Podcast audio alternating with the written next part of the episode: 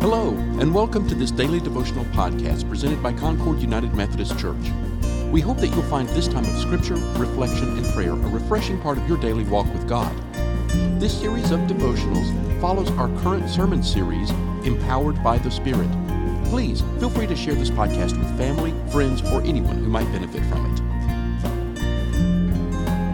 Today's devotional was written and presented by Pastor Brooke Hartman the scripture is 1 Corinthians chapter 2 verses 6 through 16 and the title of the devotion is Words Matter.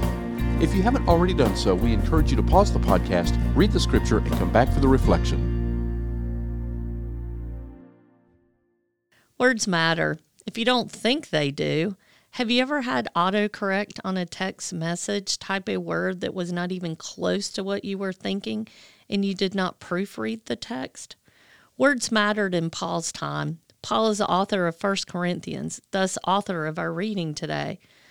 Paul was living in a time when words mattered too. In fact, the time and society in which Paul wrote was very focused on what is known as rhetoric.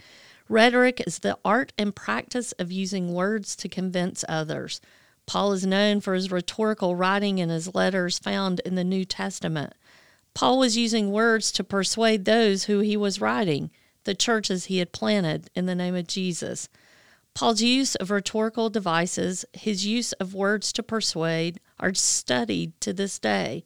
Knowing the significance of rhetoric, particularly in Paul's cultural context, helps us understand more what Paul is saying in our reading today. I've picked up some tools along the way of growing in faith through reading the Bible.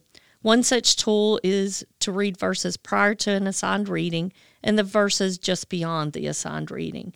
In doing just that with our reading of 1 Corinthians 2 6 through 16, we observe that Paul spends the first five verses of this chapter speaking about not using lofty words or wisdom, as noted in 1 Corinthians 2 1 in the NRSV translation.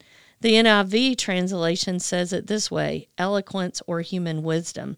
By the way, reading multiple translations is another tool in reading the Bible. Paul, in these verses just prior to our reading today, gives us context to our reading. Paul's explaining how he's not using, quote, lofty words to persuade. Rather, his words are focused on God's wisdom, as noted in 1 Corinthians 2 7.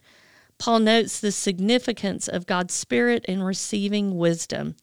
1 Corinthians 2:12 states, "What we have received is not the spirit of the world, but the spirit that is from God, so that we may understand what God has freely given us."